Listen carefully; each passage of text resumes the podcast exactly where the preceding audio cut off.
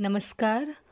हम सबको कभी ना कभी ऐसे कुछ मोटिवेशनल स्टोरीज की ज़रूरत होती है जो हमको लाइफ में आगे जाने का इंस्पिरेशन दे।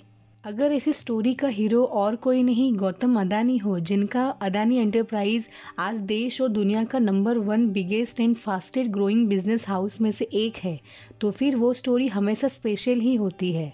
इस स्टोरी में सिर्फ़ मोटिवेशन ही नहीं थ्रिल और डेंजर भी है। बिल्कुल एक बॉलीवुड मसाला मूवी में जैसा होता है वैसा। क्या आपको पता है कि गौतम अदानी को किडनैप किया गया था? रेंसम के लिए, क्या आपको पता है कि गौतम अदानी 26 ग्यारह मुंबई अटैक के दौरान ताज होटल में थे और उन्होंने ये अटैक सरवाइव किया?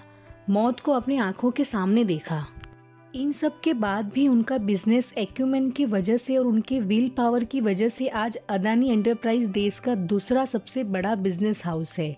अगर आपको ऐसा लग रहा है कि आपकी ज़िंदगी में भी बहुत कुछ सही नहीं जा रहा, अगर आप डीमोटिवेट हैं तो इस वीडियो को एंड तक ज़रूर देखिए। हम गारंटी देते हैं वीडियो को एंड तक देखने के बाद आप मोटिवेशन ही नहीं पाएँगे, साथ ही एक नई एनर्जी भी पाएँगे। जैसे बहुत सारे लेजेंड के साथ और भी हुआ है, गौतम अदानी भी कॉलेज के कोर्स को पूरा किए बिना ही ड्रॉप आउट कर गए थे।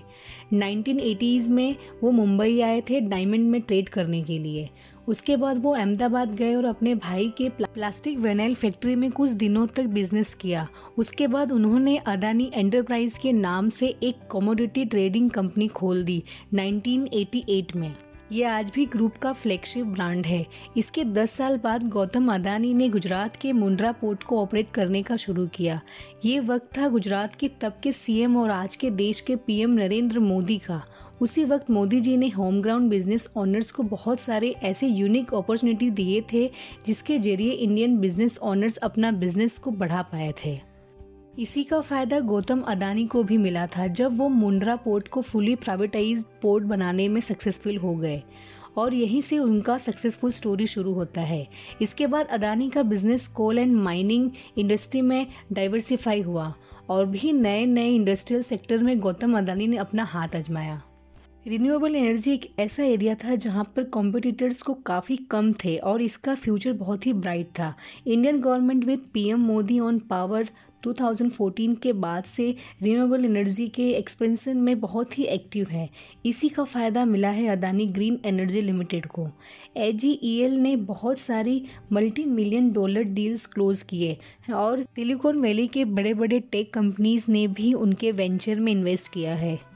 गौतम अदानी के Australian coal mining and thermal power plant का बिज़नेस एक बहुत बड़ा वेंचर था, जो रिसेंटली अंडर प्रेशर आया है एक एनवायरमेंटल रीजन की वजह से।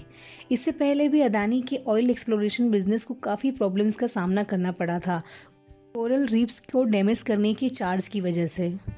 Australian thermal power station project में अभी भी प्रॉब्लम्स फेस कर रही है अदानी ग्रुप आपने recent India Australia cricket match में भी नोटिस किया होगा प्रोटेस्टर्स को, जो ग्राउंड पे प्ले कार्ड लेके आ गए थे. इसी प्रोजेक्ट में अटके हुए अदानी ने अपने ऑस्ट्रेलियन माइनिंग कंपनी का नाम भी रीब्रांडिंग किया है, ताकि कॉन्ट्रोवर्सी से छुटकारा मिल सके।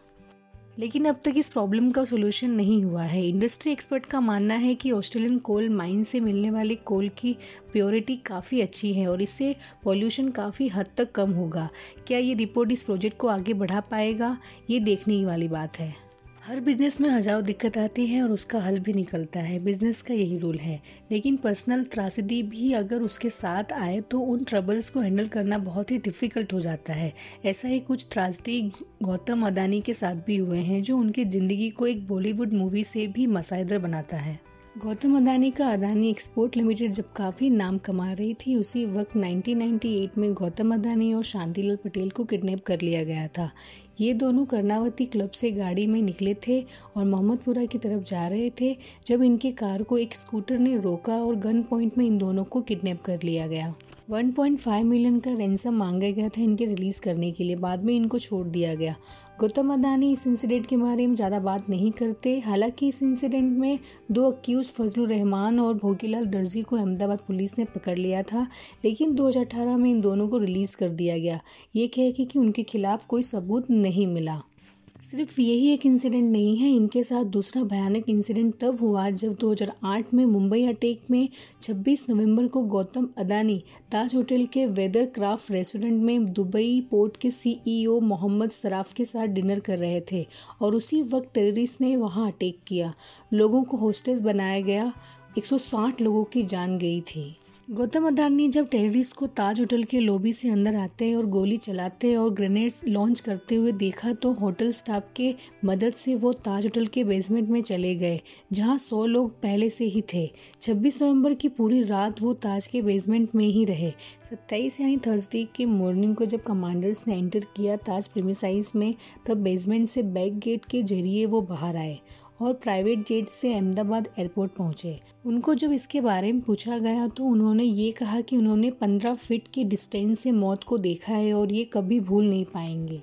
इन पर्सनल ट्रेजिडीज को संभालना मुश्किल होता है, लेकिन गौतम अदानी ने सिर्फ़ इसको संभाला ही नहीं, बल्कि अपने बिज़नेस में और भी तरक्की की। कोरोना पेंडेमिक में जब सारे दूसरे बिज़नेस बंद हो रहे थे, उसी वक्त अदानी बिज़नेस हाउस ने रिकॉर्ड प्रॉफिट कमाया। अदानी ग्रीन एनर्जी लिमिटेड ने रिकॉर्ड छः बिलियन का सोलर पावर डील किया और 2025 तक सोलर पावर सेक्टर में AGEL सबसे बड़ी कंपनी बन सकती है।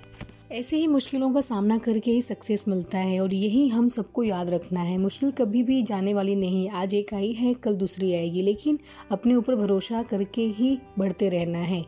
यही सक्सेस पाने का एक फॉर्मूला है। अगर आपको आज का मोटिवेशनल वीडियो अच्छा लगा है तो प्लीज़ चैनल को सब्सक्राइब कीजिए वीडियो को लाइक कीजिए और चैनल को शेयर कीजिए। धन्यवाद।